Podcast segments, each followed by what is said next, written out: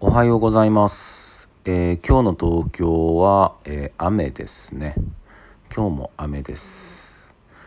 で、えー今日は、えー僕が飼ってる愛犬の話を少ししたいと思います。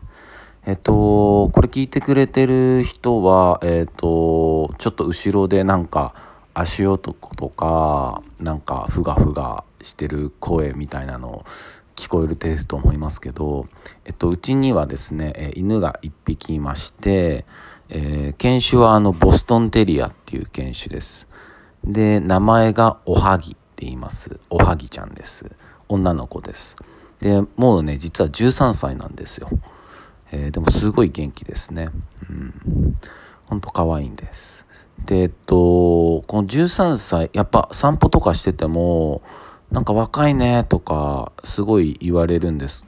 で、まあ13歳ですって言ったら、皆さんもうびっくりされるんですけど、えっと、この、まあ秘訣じゃないけど、なんか、自分で振り返った時に思ったのは、やっぱり余計なものをちょっと与えてないってところはあるかもしれません。もう本当にドッグフードのみですね。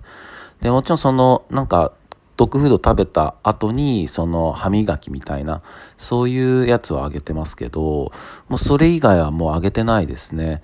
だからその人が食べるもんだったり、あとおやつとか、全然あげないですね。うん。だ散歩してる時とかも、よくほら、なんか犬好きなおじさんとかおばさんとか、こう、お菓子あげようみたいなこと言ってくださるんですけど、まあちょっと丁重にいつもお断りをしてます。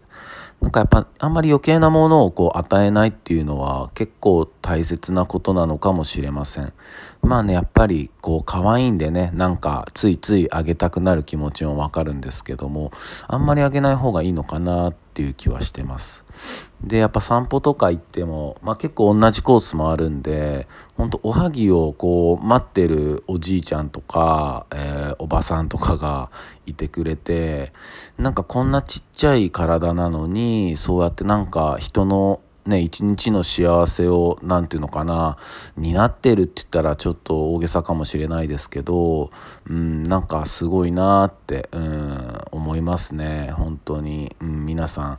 で、おはぎのこと知ってくれてる皆さんもいつも可愛がってくれてるんで、うん、本当いつもありがとうございます。で、おはぎいつもありがとうね。まあ今日はそんな感じで、うん今日も一日、えー皆さんにとっていい日でありますように。シノピシャス。